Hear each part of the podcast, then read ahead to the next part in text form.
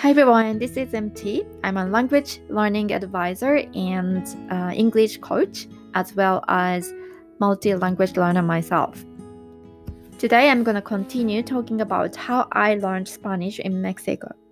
In the episode forty, I mentioned that I joined two groups besides school in Mexico, and I tried to put myself in the environment where I have to speak Spanish. This time, I'm going to talk about my daily life in Mexico and how I learned Spanish in my daily life. Okay, so I lived with one Mexican family and five other exchange students from the U S.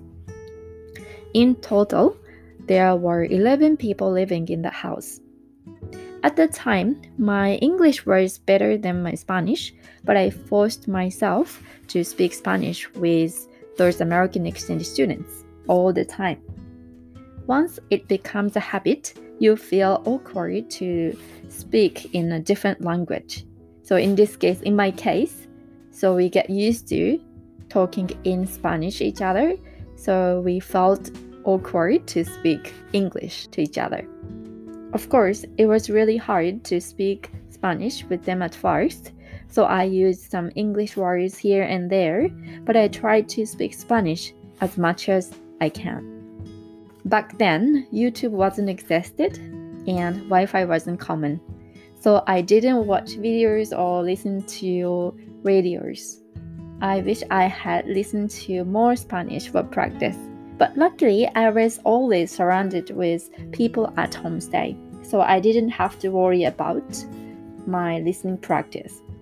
But if I had lived alone or with one roommate, I would have looked for some materials for listening practice.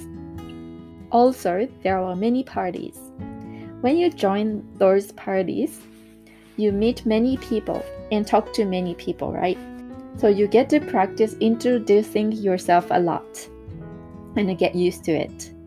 Later in that year, I got tired of joining those parties, but it helped me a lot to meet people and practice communicating in Spanish.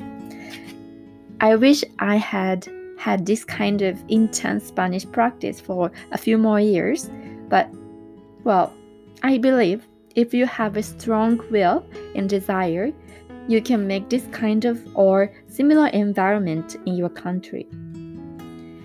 Okay, so that's about it. Today I shared how I practiced Spanish in my daily life in Mexico. I hope you enjoyed it. Alright? Thank you so much for listening, and I hope to see you again. Bye!